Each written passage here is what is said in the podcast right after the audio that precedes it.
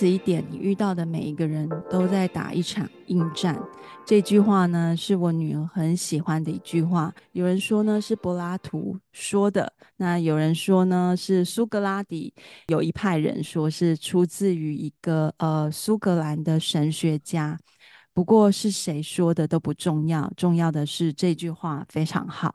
那我想很多时候呢，我们都只看到冰山一角。那我这里讲的比较含蓄，我想事实上是我们总是，我们看到别人的努力总是很轻松，我们认为别人的苦难总是很简单。大家今天好吗？我是普通人。那今天呢，我们想要来聊的就是关于自杀以及自杀后的事情。那欢迎草岩。Hello，大家好，我是草岩。草颜，你有没有发现你越来越常来了，快要变成固定班底了？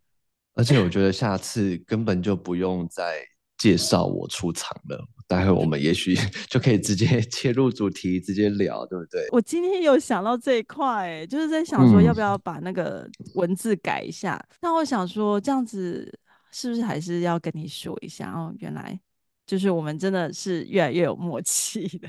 没错，没错，因为每次都介绍，好像有点，嗯，太多了一点这样子。对，就很像每次介绍都还把你当客人，没有啦，我也还是客人，没有错啦，已经是自家人了啦。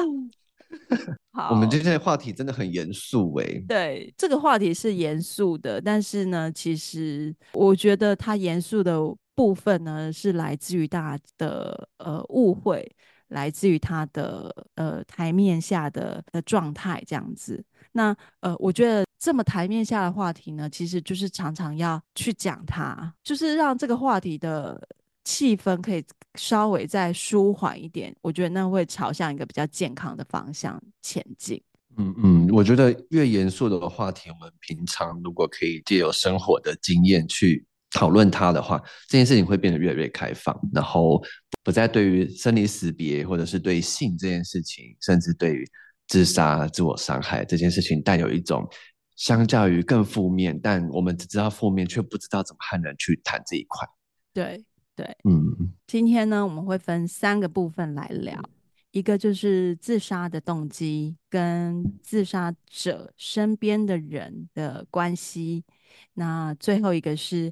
自杀离世之后的状态，那让大家对自杀有更多的理解跟仁慈。那今天的立场都是我们个人，不能代表其他人，仅提供大家一个交流的机会。越封闭的议题呢，越容易产生误会。好，那这里呢，我就先说明一下，说为什么今天我会做这个专题。那呃，其实最大的原因是来自于我一个个案。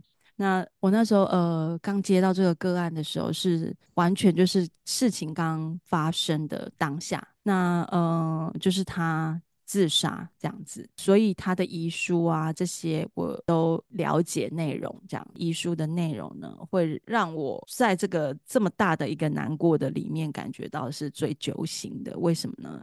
假设他留下四封遗书好了，四封遗书里面都有一个共通点，就是一定要对外宣称呢，他是呃意外离世的，要替他保守这个秘密吗？这样子应该可以这样讲。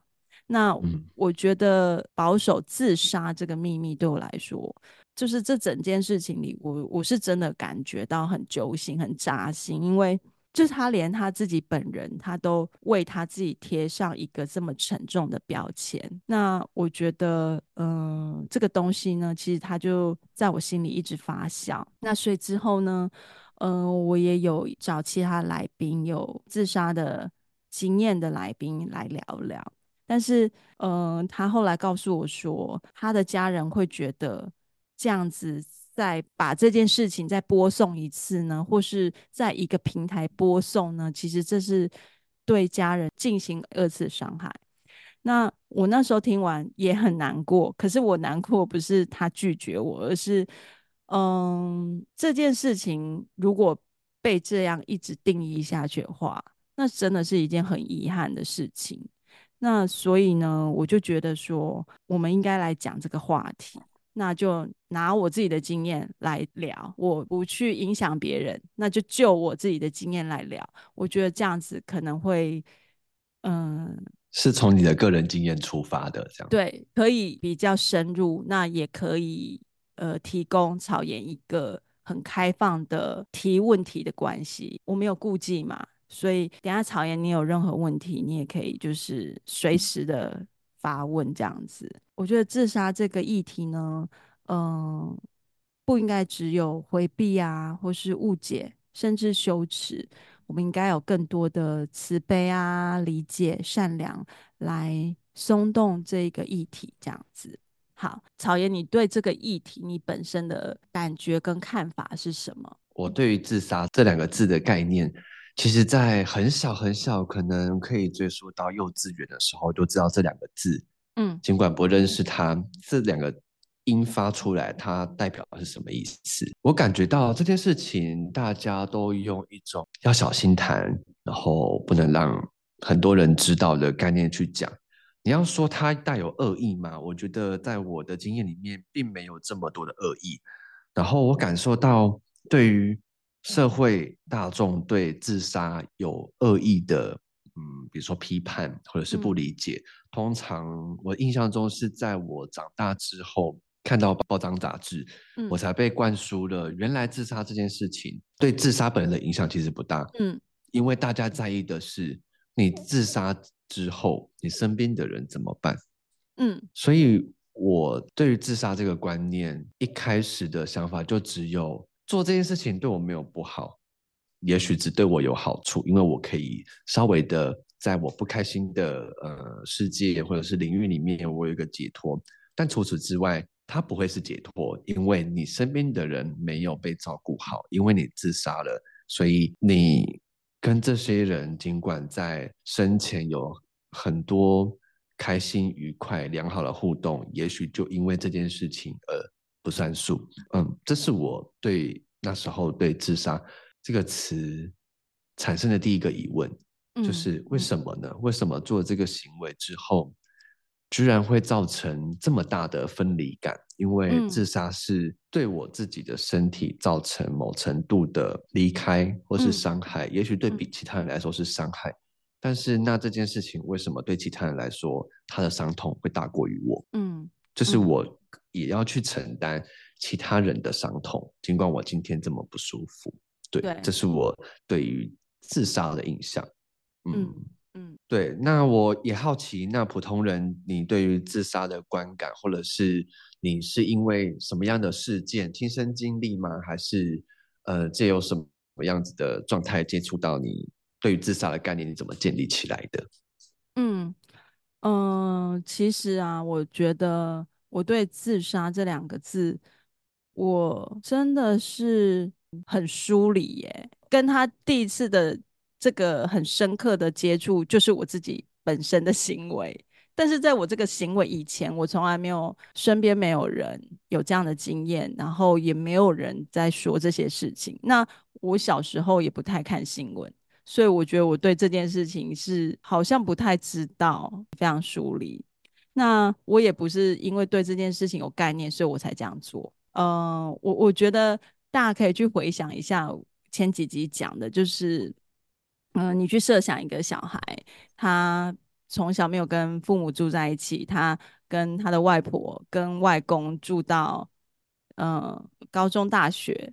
那跟外婆外公住过人，应该大部分。会有外公外婆都很忙这件事情的感觉，就是外公外婆也不是只有你一个孙子嘛，有别的孙子，那还有很多很多的家务事要处理。有一个小孩，他从小有一个就是潜伏在身体里的性伤害来作为基底，然后他又经历过家庭暴力，那他个人又是在一个非常抽离的。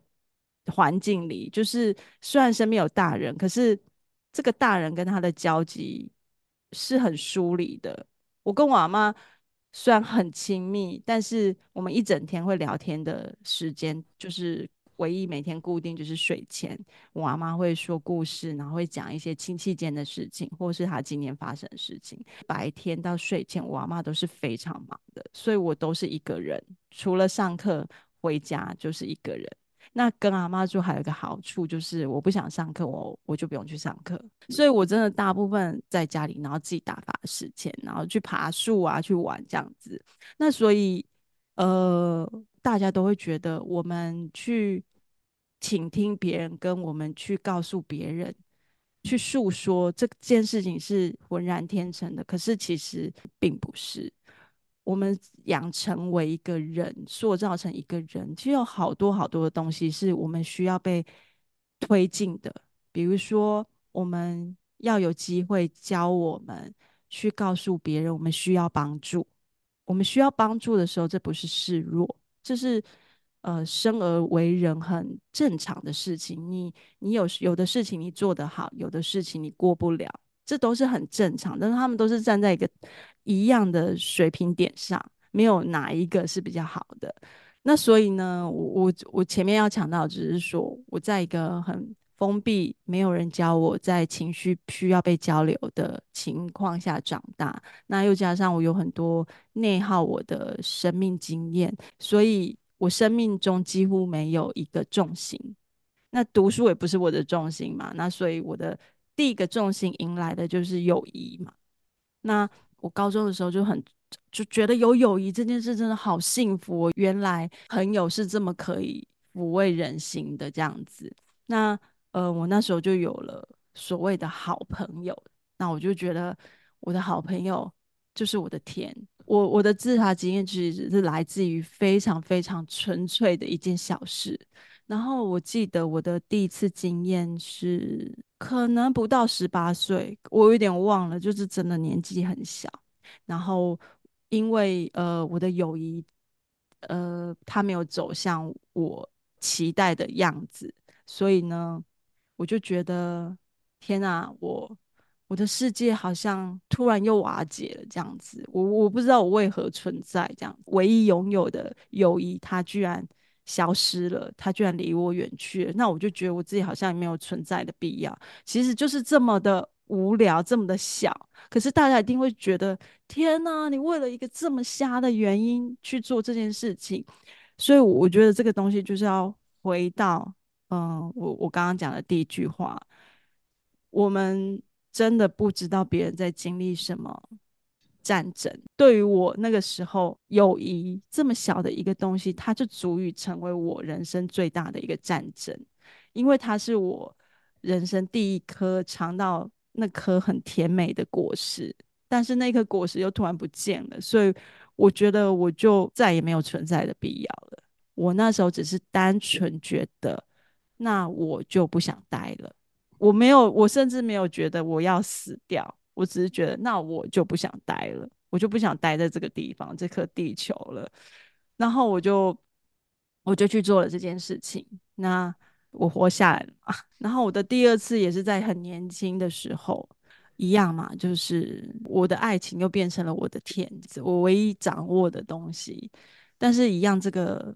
爱情没有朝向我想要去的方向，所以我又我第二次我就是又做了一次这样的事情。那次可能是我二十三、二十四岁的左左右这样子。那我不知道大家有没有看过或研究自杀的报道？其实自杀的人百分之八十或以上都是冲动。所谓的冲动就是我们没有思考过，那就是一个情绪当下的反应。完全没有一点点理智可言，就是被情绪冲昏头。那所以我就又做了一次，那一样我又活下来了嘛。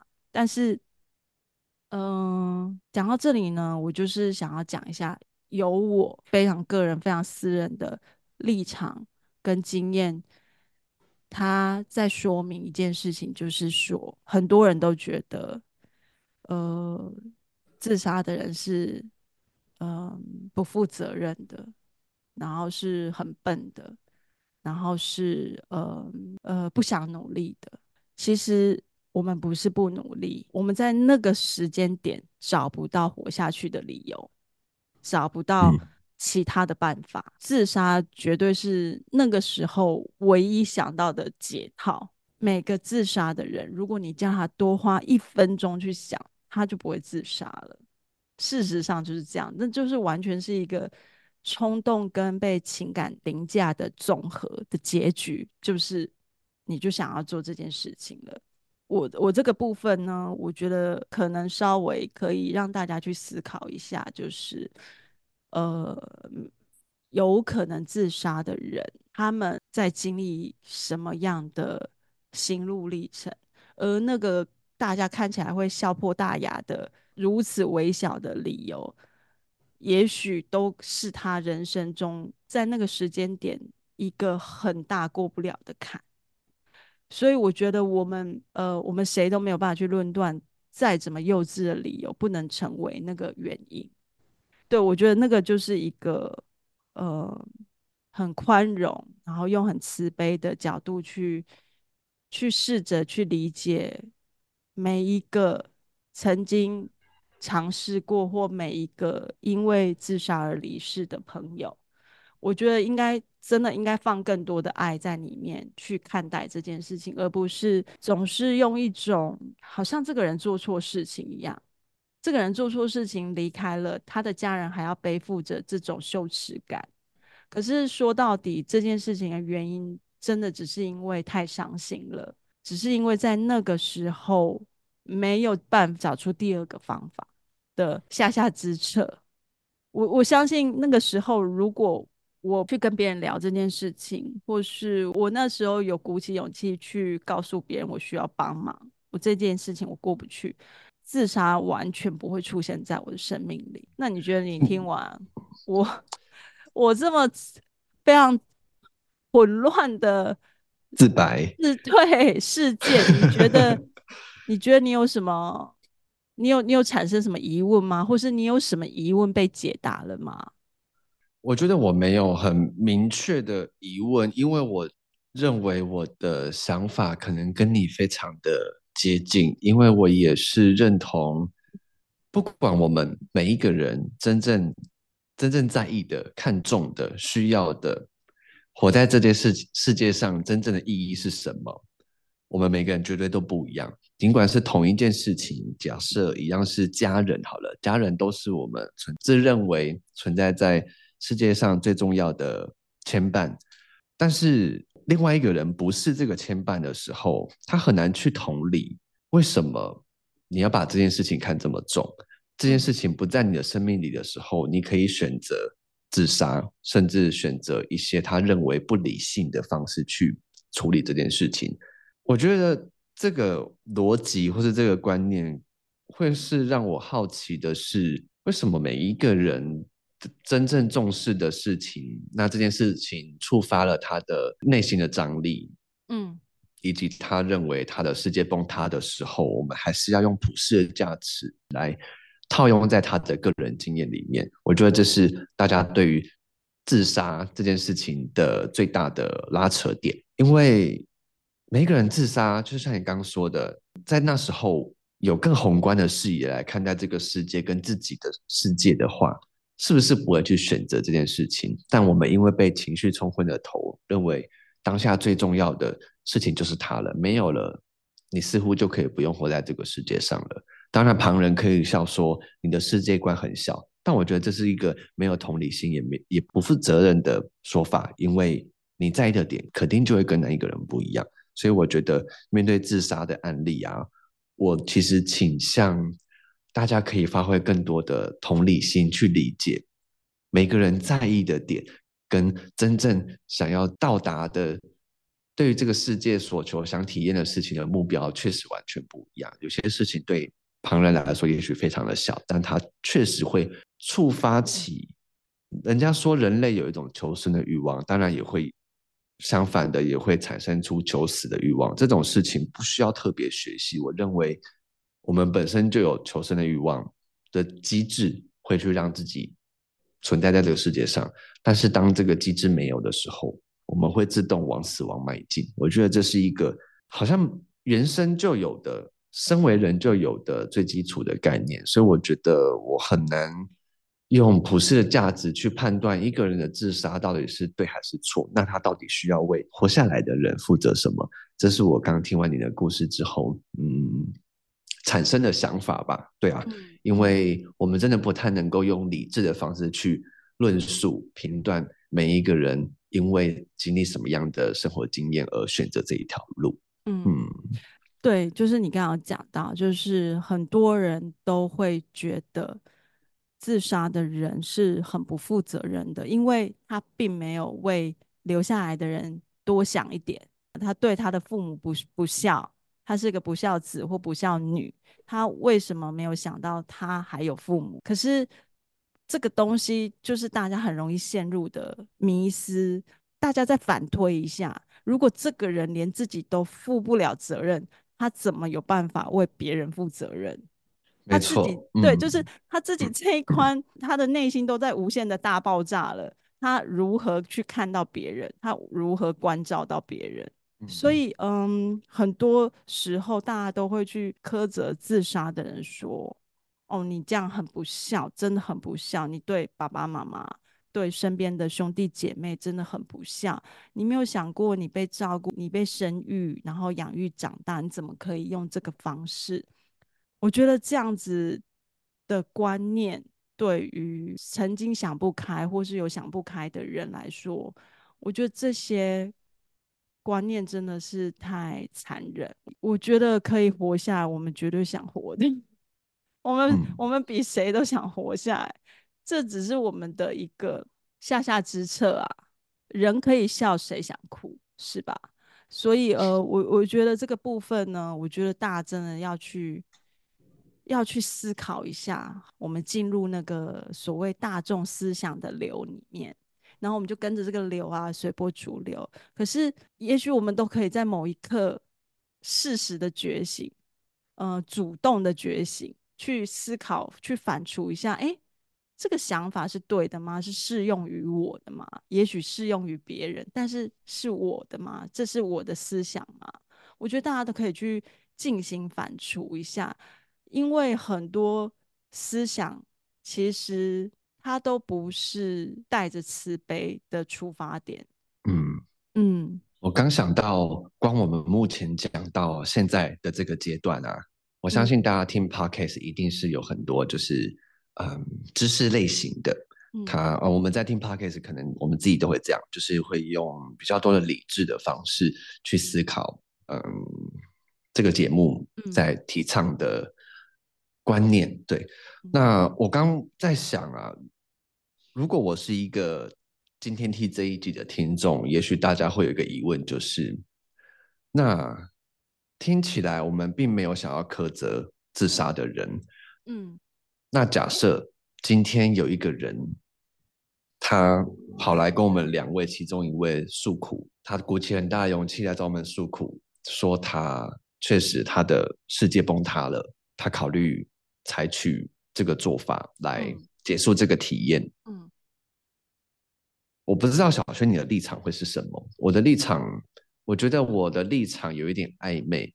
嗯，第一个直觉是，当然不希望他做这个选择，然后希望他可以，我不敢说出多想想，或是多用点多用一点理智这样子的方式来和他互动。所以，如果把这个问题套用到社会大众，当社会大众。自己在思考自杀这件事情的时候，或者是遇到有人来诉苦的时候，当有一个人诚实的告知你，他想要完成这件事情，他希望有人可以支持他，我们该如何？不管从哪一个程度或是立场，我们该如何去和他和他互动？我觉得，如果是我在我不是灵媒之前，我觉得我会。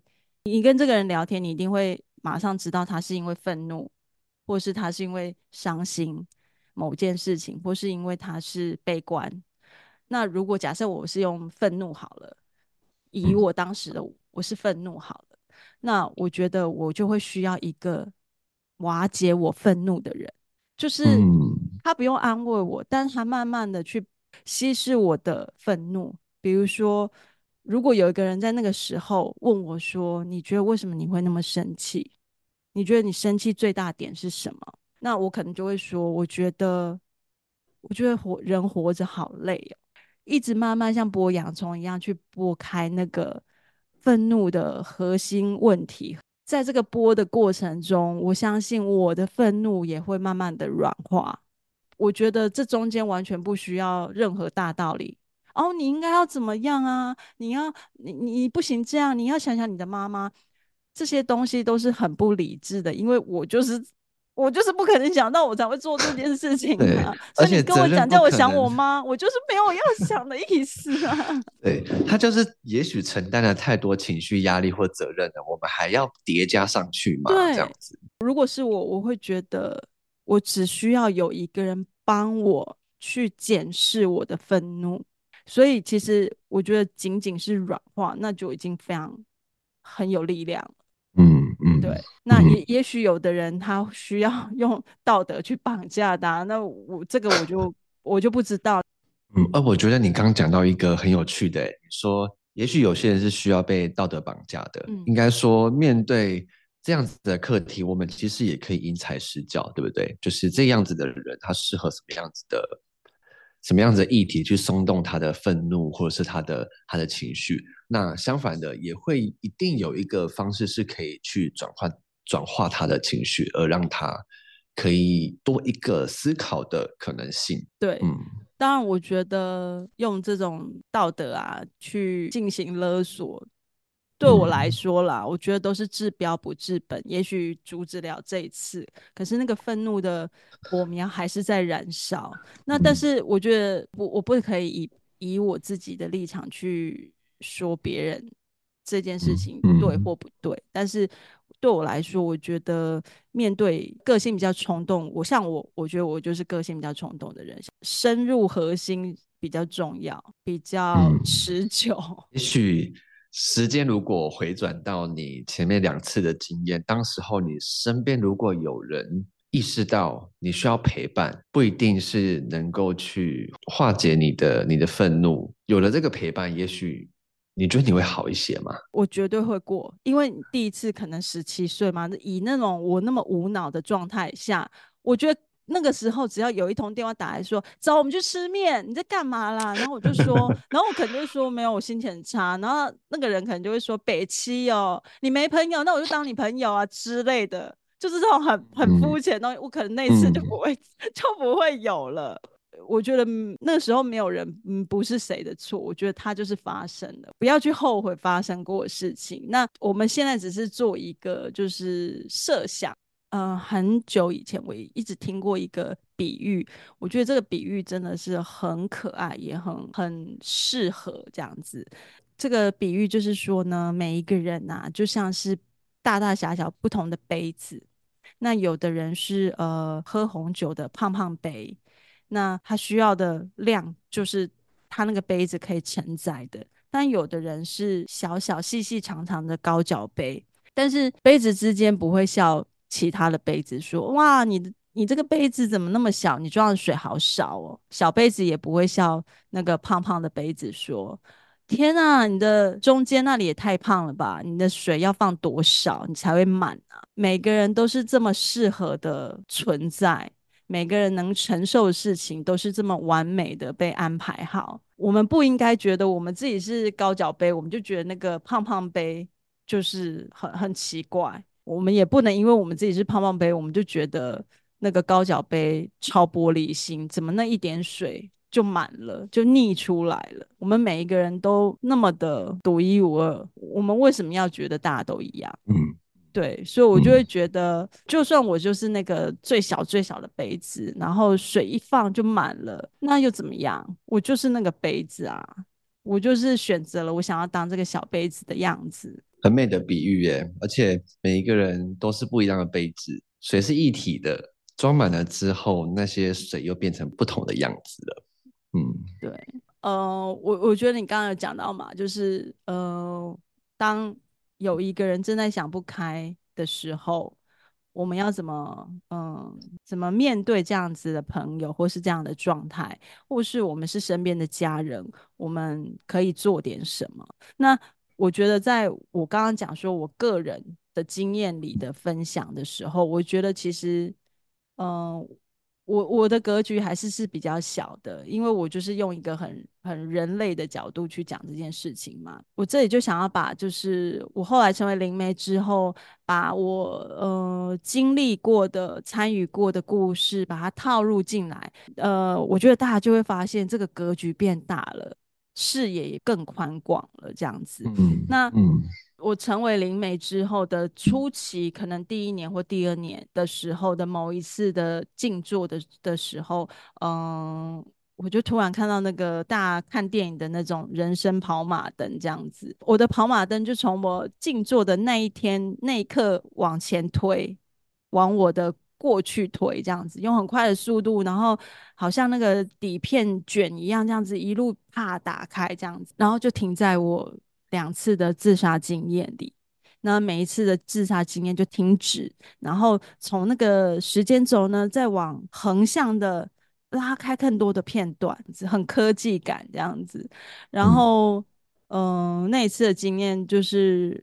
让我理解到，就是，嗯，呃，如果我没有设定我自己经验过这些事情，呃，我自然也没有办法去同理我未来即将迎接到的人事物。这件事情其实我也没有多想，我也就放在心里而已。但是我从我自己自杀之后。就是二十几岁开始，我身边真的出现好多好多人自杀，我有好多自杀的朋友。然后在我成为灵媒之后，我有好多的个案全部都是自杀。然后我就觉得，诶，这个事情有点特别。你会觉得，你真的会相信这是你为你自己安排的经验，那我我当然相信每个人其实生命过程都是自己安排给自己的挑战啊，跟经验，我们想要学习的东西。但是你说自杀要去体验，但我也是觉得我可能人生的安排是那种口味比较重的，这样子就是什么都想要体验一下，这样就很重口味的一个女人这样子。但是呃，也很庆幸我因为有过这样的体验，对于。呃，自杀的人，或是我对于因为自杀而离世的呃个案，我我可以很有自信的说，我没有分别心。很多人会觉得自杀死掉的人好可怕，好阴哦，一想到就会令人就是觉得很沉重啊，好像变成什么很可怕的状态这样。呃，我这里就要讲我面对的这个自杀的个案。我第一次面对的这个个案呢，就是写遗书的这个人呢，他的自杀人数是负数，因为是负数了嘛，所以事情会变得复杂一点。我其实，在通灵的状态，其实我都是很害羞的，我都不敢展现给别人看这样子。那那一次是我必须到。呃，死者的家里去通灵，然后跟家属直接就是面对面这样子，所以这个部分让我也很紧张。然后再来是因为我知道这个呃自杀离世的人大概的原因为什么会这样子，所以我知道我去通灵的时候，我的情绪一定会超大。我就是有这个感觉，就是我觉得我一定会，一定会很有张力的去演绎这个事情，这样子。那的确，我去到这个死者的家里呢，然后进行通灵的时候呢，就是他一上来，真的是情绪好浓烈这样子。然后他在想不开以前的那个情绪，在想不开之后，他的情绪变得更大了。那那一次的沟通完之后呢，就让我真的是非常非常怎么讲，既深刻又感慨。因为事实上，我们曾经选择过自杀这样经验的人，不管是活下来或是死掉人，其实我们都想要让这个困扰我们的东西不见。我们想要借由我们肉体的消失，我们会觉得等同于这个问题也会消失。可是呢，事实上。它不会，问题永远一样的存在。当我是人的时候，我有一百个方法可以去解决这件事情。我可以找朋友，我可以找专业的人，我可以去发泄。我我有好多好多的方式去舒缓、去解决、去平衡这个我那个时候的情绪跟做法。可是当我一离开身体的时候，我进入一个能量的状态里，我可能方法就没有那么多了。我的方法可能就剩下那几个。如果我的灵魂的旅程里，我又没有遇到一个所谓的中间人的角色来帮我传递我的愤怒、我的我我的忧伤、我的悲伤，那我可能就会陷在我自己的泡泡里好久好久。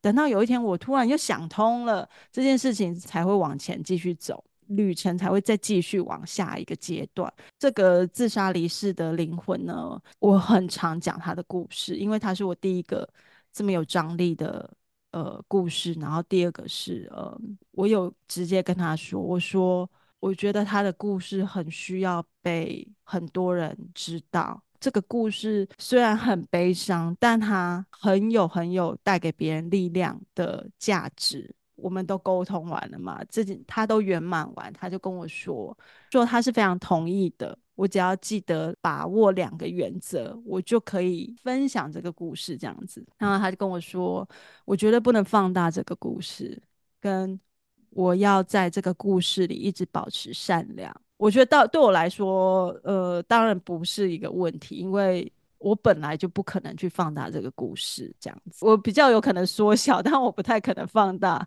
这样子。所以呢，我觉得如果今天我们用一个比较形而上的视角去看待自杀，如果每一个自杀的人都了解了，原来 OK，我死了，这个问题不会消失，我一样在，我一样处理。那我觉得百分之九十的人应该不会想死吧？嗯嗯嗯，因为你活着的可能性其实更大。对你，你活着有这么多资源可以享用，嗯、你只要说，你想要做，你只要面对。这个问题绝对会被解决，因为你不可能过不了你自己设下的坎。事实上就是这样，命运就是这么有教育价值。那、嗯、可是当你很遗憾的在那个时空时间下做了这个选择，那其实他的确是有遗憾的。他遗憾的部分是这个东西明明它其实可以被，它可以被圆满。你不需要再经历一次同样的生命故事，再经历一次这个你想要学习、你想要被圆满的东西。这些经验其实很宝贵啊，就是你自己的经验，前面两次的经验，再遇到后来你的个案的经验，其实都让你重新对于这件事情有一个新的诠释跟认识，认识新的法则嘛。嗯，因为我们身为人，通常会认为，我只要身体不在了，我不存在在这个场合里面，我似乎就不用去解决这件事情。但我们却忘记灵魂这件事情，它必须经验跟学到。也就是说，我们现在选择离开这个世界，是选择不用身体来经历这个过程。但我们灵魂其实是急需，要讲急需吗？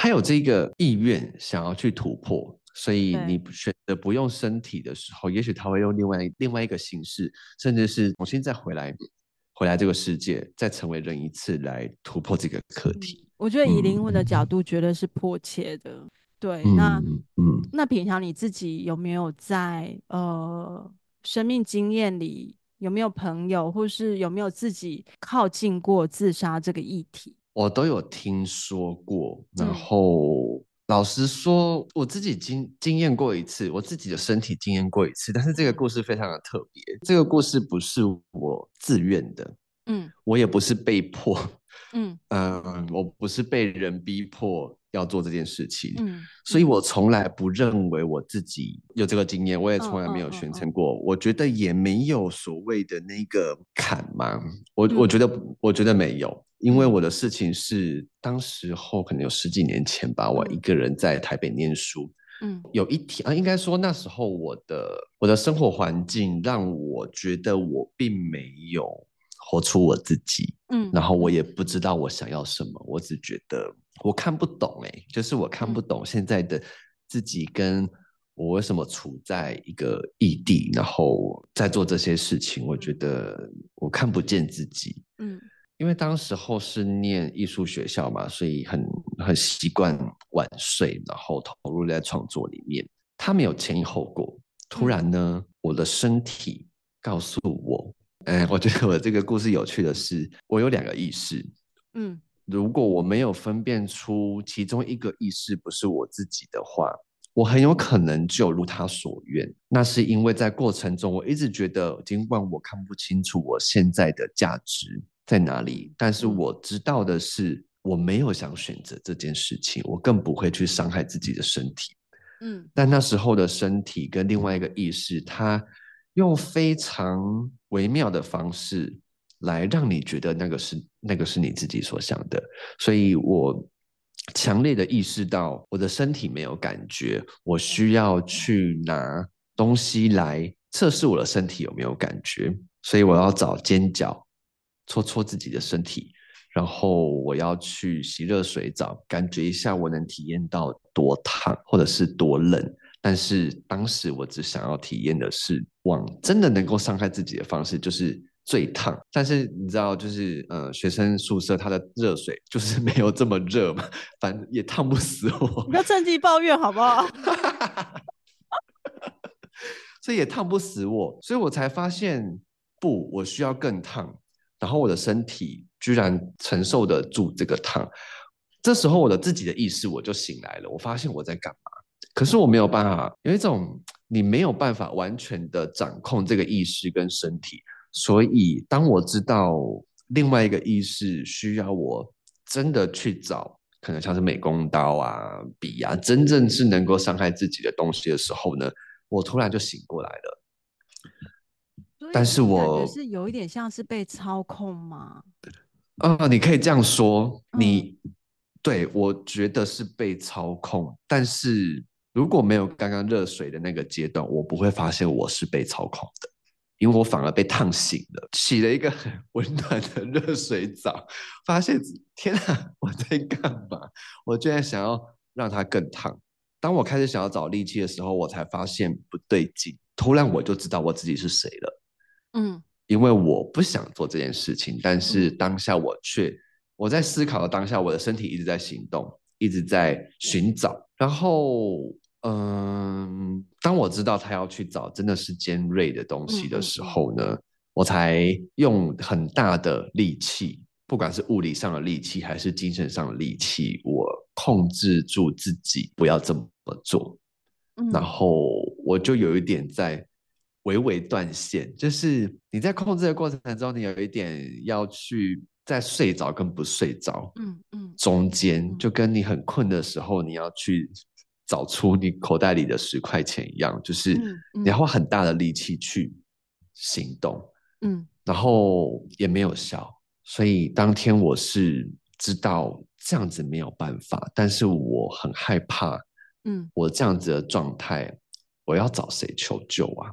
我不想求救，我会吓到人，因为我人在台北，不管是通知家人，或是通知当时在台北的朋友，嗯，所以我想到唯一的方法就是我回到厕所里面，我照着镜子，看着镜子里的自己，叫自己的名字，嗯，我一直叫自己的名字，呃，眼前看的镜子的里，我知道他不是自己，嗯，所以我必须呃在精神上跟。呃，嘴巴上必须一直跟镜子里的自己喊话，就是我是谁，我叫什么名字，然后我是谁，我叫什么名字，前前后后有十分钟之后，我才稍微舒缓过来。但是我的身体非常的亢奋，就是因为它随时都是处在一种需要去找到工具的需求里面。所以我在想怎么办呢？我要运动吗？我第一个想法是要离开住的地方，去外面跑步，让自己累到没有办法。就是去执行这件事情，但我又想不对，这个不太是我会想出来的方法。万一走在路上，一台车过去，我有没有可能在那个冲动里面抵抗不住，就往那里去了呢？所以我是最后选择继续留在自己的房间，然后等待白天，可能就是还有三个小时之类的，我就一直不敢睡觉。但是在越靠近白天的时候，我的状态有一直在和缓。我也持续不断的叫着自己的名字，这样子，我就只能放空。其实我现在回想起来，那段时间我不知道我怎么过去那三个小时的。所以当到了白天，我发现这件事情过去了，然后我没有被得逞，然后我知道我我现在是谁，所以我第一个情急之下马上去挂号了最早的身心科，想当然是没有用嘛，那你就获了一包药这样子，然后我觉得不行，我我没有办法在一个万一今天晚上他又来了，我没有自信能够去再来一次，嗯嗯，对，我觉得太煎熬了，我我需要有人陪我这样子。所以我就打电话回家，跟家里的人用非常理智的方式说了这件事情。我妈就说：“给我回家。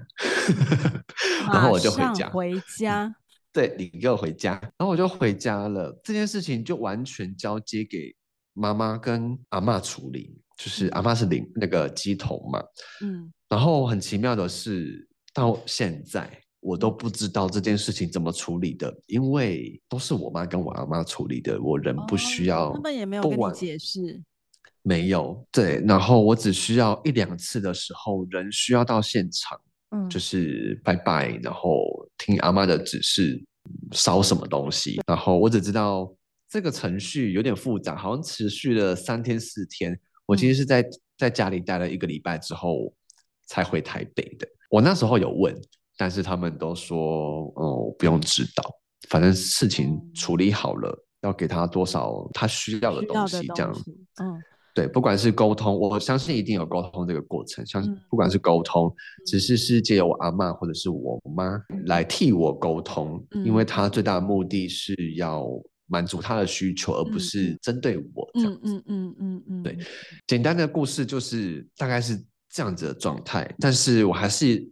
从那个事件之后，我回台北还是有一些后遗症。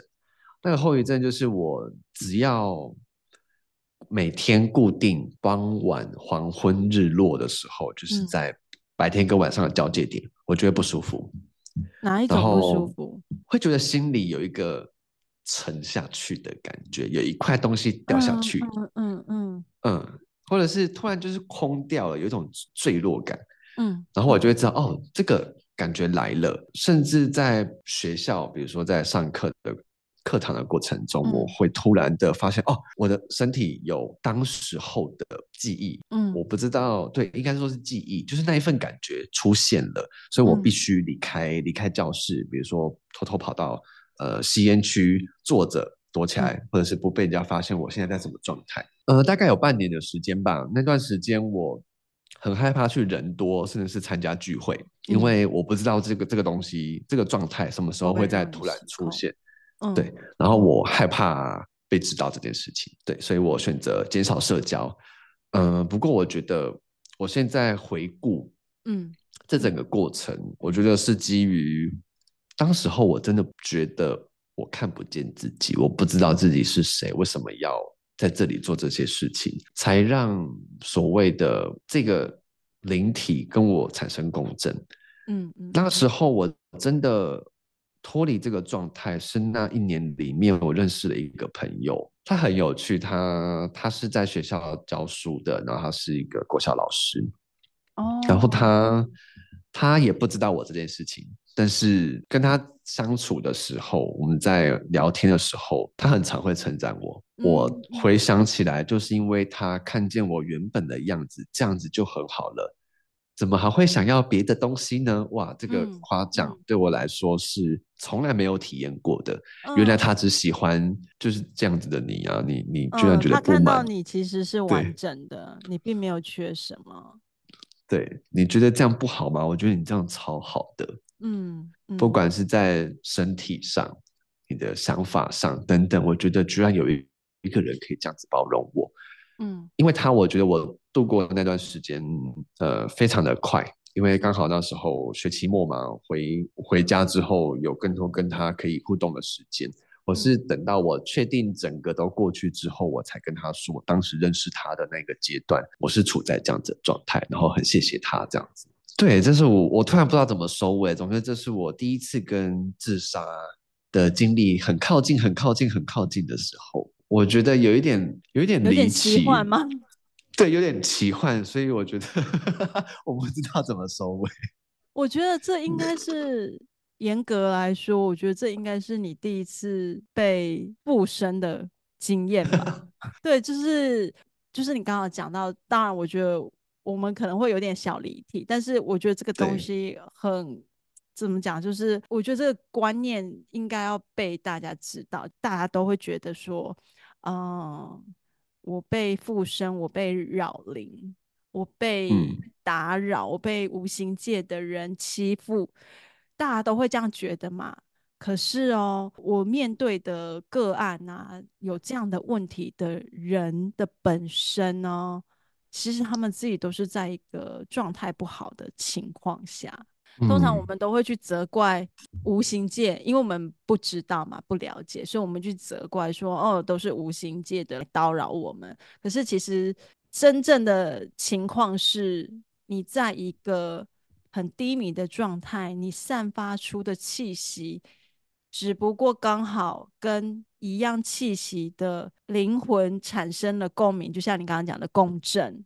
但是我们是不是可以说像是呃物以类聚？对，可是我觉得人类一定不想承认，嗯、因为人就是不想要承认自己的失落嘛，自己的低迷嘛，大家都想要当那个好棒棒的人，不想去承认自己好像是一个。正在挫折的人，这样子，嗯、那有这样的人，也会有这样的灵魂，嗯、都是一样的。嗯，回头看，其实我觉得我很庆幸当下我有能力，居然能分辨真正的我的想法是什么。嗯，我觉得那一个，每次回想我都不知道，我不确定我是怎么办到的。但现在过了十年以上了，回头来看，我觉得，老实说，如果你没有开这个。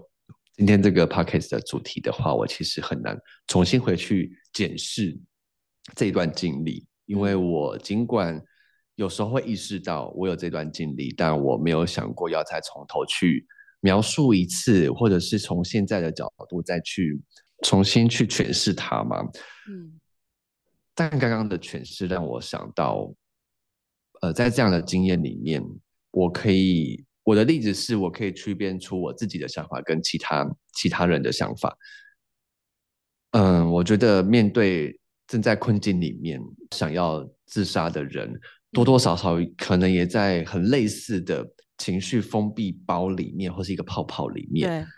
如果我们能够有自信的去认为自己本身够强大，我够爱自己，或者是我稍微了解自己，知道什么是自己的，什么是。外界的的时候，其实问题可以迎刃而解。而我讲的外界，不是跟我一样的那个外界，而是有可能是社会压力，可能是一份责任，或是一份你应该如何生存在这个世界上的那一些种种的，不是你应该成为的样子的人。如果你能够微微的稍微有一个点，不要讲一条线，一个点区分开来，或是一个逗点，有一个空隙的话，也许我们是不是会？重新找回自己的力量，或者是重新有能力去选择自己可以怎么去面对这样子的情绪张力呢？嗯嗯嗯。从这些以前，我们都是在讲我们个人经验嘛，那或是呃离世、自杀离世后的状况，你你觉得对于活着的人，你有什么想象吗？比如说，嗯，我有朋友是自杀离世的，那。呃，我自己也当过这个所谓呃离开的人身边的的朋友，这样子，你有没有对这些还留着的人有什么想象？我没有扮演过这个角色，嗯，嗯，不过刚刚听完你前面的经验跟身为灵媒的诠释，我觉得我一定祝福，嗯，那个灵魂，嗯，因为我们都知道。我们可以失败很多次，我们有很多不同成功的路径。如果这个灵魂选择在这一世离开，用这样的方式离开，我们一定要祝福他。不管他未来会不会再成为人，或者是他选择继续用灵魂的方式去走完他的体验，那最大的祝福就是祝福他能够在下一次选择的十字路口，可以选择他真正想走的路。嗯嗯，对，不要把意识停留在留着人怎么办的，或者是我们很多人都依靠他，也许他就是因为依靠太多的太多人依靠他了，所以他没有办法承承担这一份这一份压力，所以就今天来说，一定是要大力祝福他的，祝福这个灵魂。嗯嗯，嗯，对，那我觉得留着的人，他们可能也会深陷这种呃后悔啊，或是自己是不是可以多做什么，而在当时没有做到，所以而带来的这种内疚。那、嗯、我我觉得这些东西也都很深刻，因为有的人可能因此为了这个内疚而把自己的人生都放进去了。那但是我觉得，嗯，我们还是要期盼我们自己可以用一个呃更超脱的视角来看，像草岩讲的，就是祝福，祝福就是一个最有力的形式。那呃，祝福他在下一次会真的可以从这些故事里获得他需要的力量，他需要的滋养。那就算。就算他失败了，他也一定有获得。那希望他可以在每一次的故事都获得他想要的圆满，这样子。那呃，还有一个情况是，我们面对自杀的人，如果他今天没有离世，他很幸运的活下来，那这些家属或这些身边的人可以做什么？那我先讲我自己的好了，因为我觉得这个东西真的很值得讲，因为我。嗯我我第一次的经验是静悄悄的嘛，就没有人发现这样子。那我第二次的经验是我被送到医院去做急救这样子。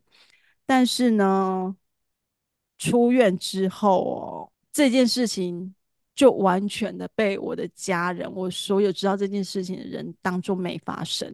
你跟某些人本来距离很靠近，可是因为这件事情，你们变得很疏离，然后那个疏离又言不由衷。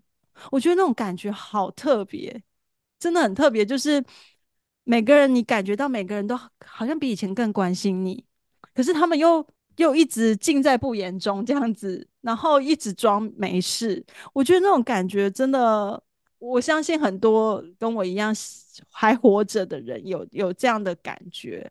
但是大家应该要明白，就是事情发生了，就是发生了，我是没有办法装没事的。我都很想要，哪怕是我妈妈也好，或是谁也好，我都在想说，他们怎么不问我说，为什么你要这样？当然，你也可以说，啊，你就自己讲啊。哎，妈妈，你知道为什么我要自杀？可是因为我自己的个性本来就不是一个会去主动。的做很多事情的人，所以对于我来说就很困难。我没有办法说不是因为这个经历对我来说是打击，不是，是我没有办法，我不知道怎么起这个头，你知道吗？但是其实我内心超想要聊 这件事，嗯、可是没有任何一个人。跟我把这件事情，呃，很平常心的，或是你可以不平常心的来聊这件事情。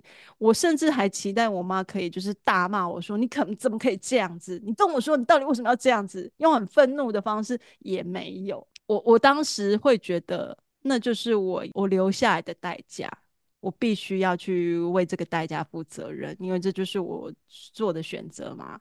那这个是后面的副作用之一，但是我现在会觉得遗憾，嗯，因为讲开是一件双赢的事，不讲开装没事是双输，两个人都很受伤，因为另外一个人可能会觉得，呃，家属可能会觉得你怎么原来你是这么不懂事的人，原来我我这么辛苦养育你，让你做这种事情，可是对我来说，我会觉得说我我的。宇宙里发生大爆炸，为什么你不想问我？为什么你不想要知道理由？所以真的是双输哎！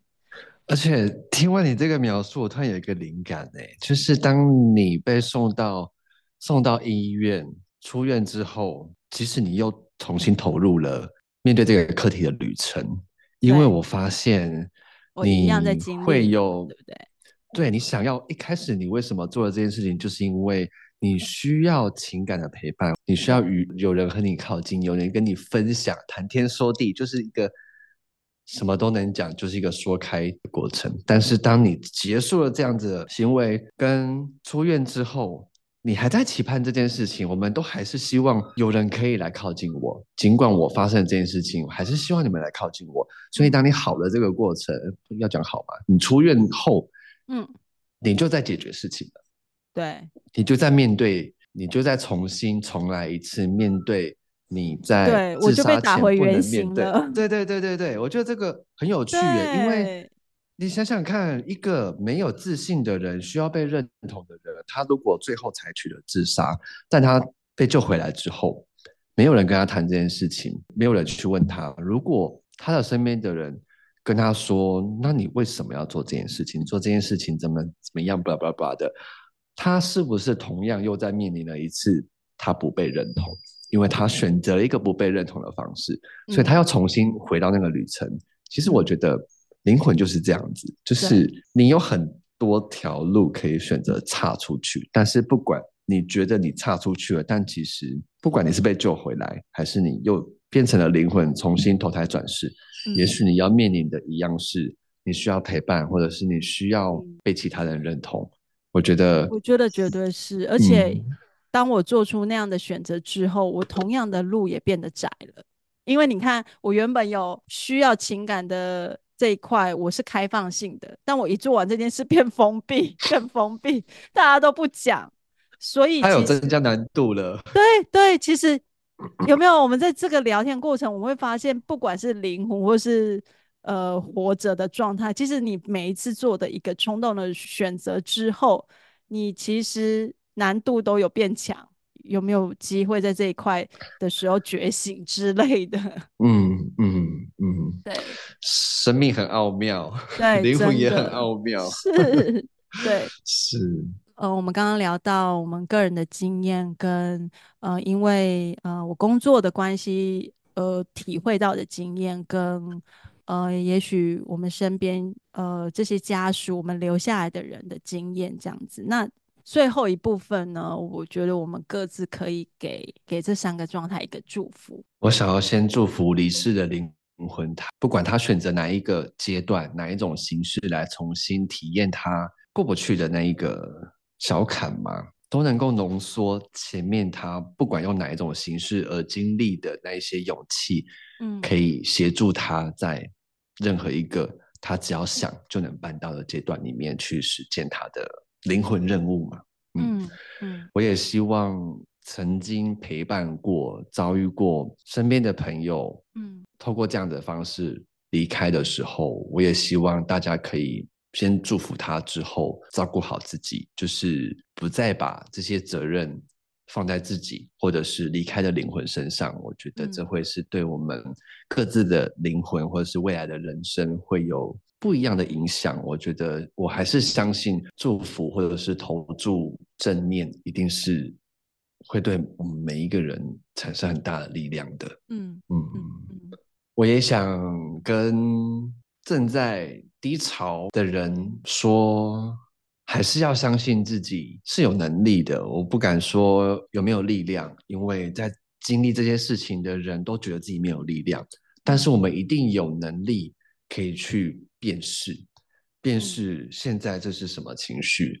在现在之前，或者是在未来，你可能可以理解自己的情绪到哪个程度，甚至是给自己一个新的情绪去走向它。我觉得都有可能让你可以稍微的脱离，或者是获得更多思想跟思想的中间的那个缝隙可以加大，让你可以有新的观念可以进来。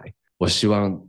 这个中间的的缝隙都可以协助到我们有不同的灵感，或者是转化的可能可以加入，然后让它变成是你真正的力量。嗯嗯，好，对，好，那那我想要祝福在呃正在经历这样子状态的人，也许也许你现在也有念头想要做出这样的选择，但是。以一个曾经经历过这样子的经验的人来说呢，我想要告诉你们说，有这样的想法不可耻，真的不可耻。我们唯一要做的就是，我们要请求帮忙，我们要很真实、很诚实的告诉别人，我们现在需要帮忙。我觉得，只要我们把我们的手伸出去，一定有很多很多的人，很多很多的手愿意接住我们，这是一定的，我肯定。所以呢，我们不要害怕伸出我们的手，告诉别人我们需要帮忙。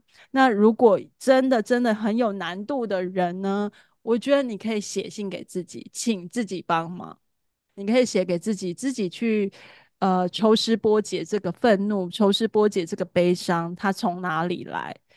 我相信每个人都是自己最好的老师，最大的老师。那再来是，呃，我想要祝福。